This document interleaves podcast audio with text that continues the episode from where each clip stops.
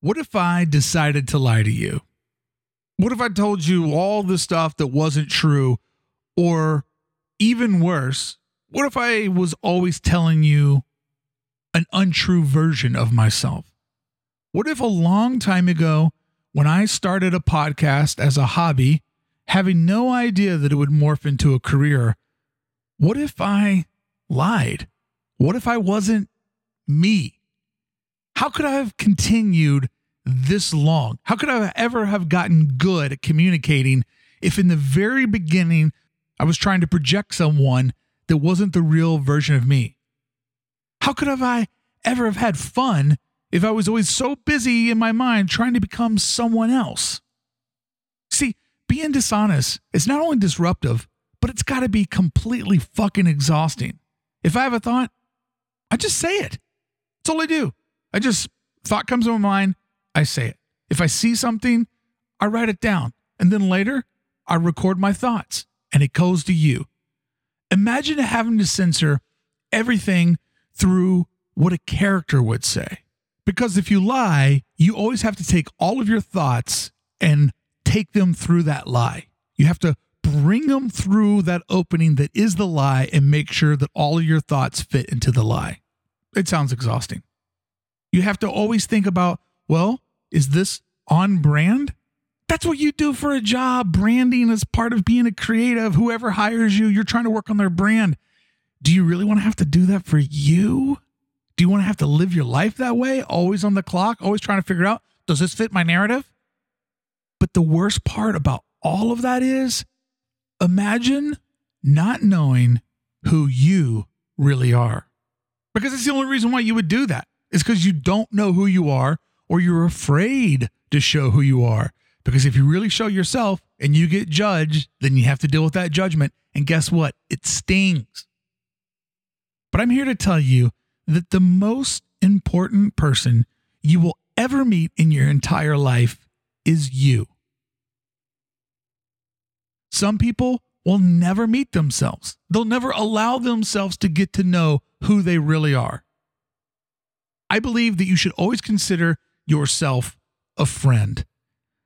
There was a moment in my life when I didn't see myself as a friend. I thought everybody else had it, and I didn't. I was sad, I felt sorry for myself, and it just created a cycle of suck. The more I felt sorry for myself, the worse I appeared, and then life gave me that feedback. It was right when people started to get material things, and I couldn't get material things. I didn't have any money. So I felt sorry for myself that I had generic tennis shoes. That feeling sorry for myself put my self confidence down. Therefore, I didn't attract people, which made me feel more isolated, more alone. I hated my shoes more, and I hated myself. I will always show you on this show that there's cycles in life. But one day I decided enough was enough. I watched TV, I studied the characters, what made popular people on TV, and I made myself that person. And then I saw that cycle spin the other way around. But this is where it gets tricky. I realized what made these characters popular, but I also realized that was those characters. What part of me resonated in them? I liked humor. I liked funniness. I wasn't always worried about being embarrassed. And I started to realize there was these personality traits that I could lean on that would make me not only be popular, which I'm not going to lie is very important in middle school and high school, but not only would it allow me to get some sort of popularity, of notoriety, but it would allow me to start to like myself. It would allow me to meet myself. And I started to think of me actually as my friend. You see, when your honesty succeeds, you will always find what it is that you need. Because when your honesty goes out into the world and it cuts through, anyone that it catches is your true friend. You create a version of you that is real. It doesn't matter how big it gets, whatever it does reap, whatever it does go out and catch. It's your tribe, it's your genuine audience. It does take trust, though. Rough ideas spoken, shared can sometimes be just that very, very rough. But you have to get it out. You have to allow yourself to be brutal you have to share rough ideas and and you can't be fearful of the judgment that comes with them. honesty is honestly what cuts through. There's a natural attraction to things that we see as raw. You're curated enough in your life through the social media gods. Why the fuck would you do it to yourself? Do not curate yourself. Don't get lost in your thoughts. Just share your ideas. Let the world get to know you and make sure in the process you know you. That's my wake up call. It happened to me maybe in sixth or seventh grade. I come back to this thought all the time.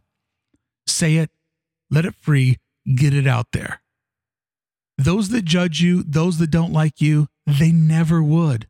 So why try to win them over? And in fact, the people that do like you will enjoy the fact that not everyone does get you.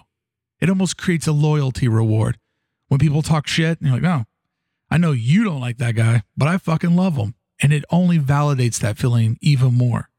And I'm proof you don't need everyone to love you, just a small amount of people that are dedicated enough to you to make sure that they value your message.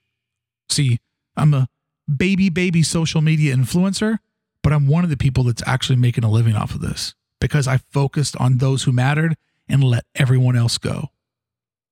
I'm your host, Mark Brickey. I'm enjoying doing the wake up call, and I hope that you are too. I'll see you back here tomorrow because I'm here every day. But until then, to quote the great city of New York City, if you see something, say something. Just make sure you say it in your own voice.